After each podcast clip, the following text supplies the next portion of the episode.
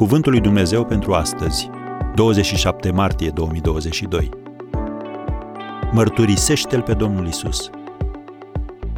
Priviți holdele care sunt albe acum, gata pentru seceriș. Ioan 4, versetul 35.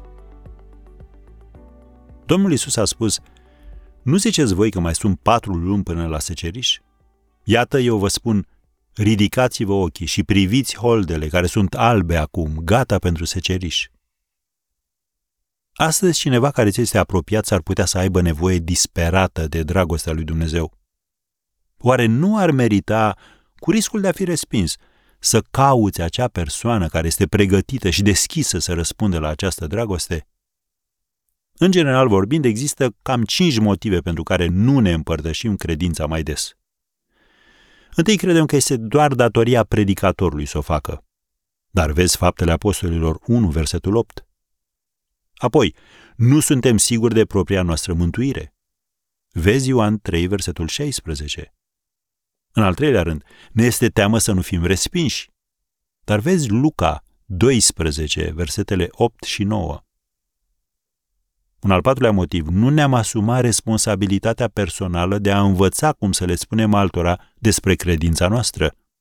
Vezi 1 Petru 3, versetul 15.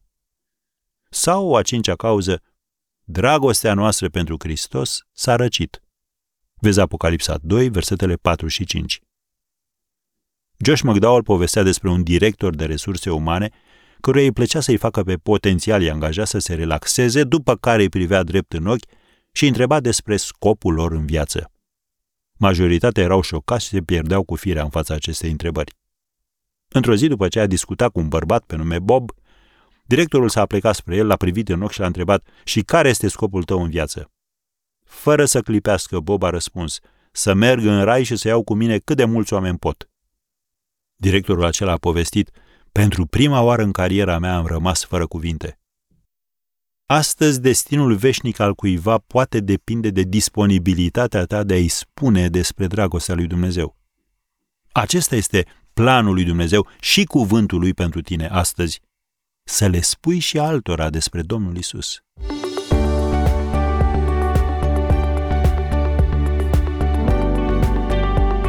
Ați ascultat Cuvântul lui Dumnezeu pentru astăzi, rubrica realizată în colaborare cu Fundația SER România.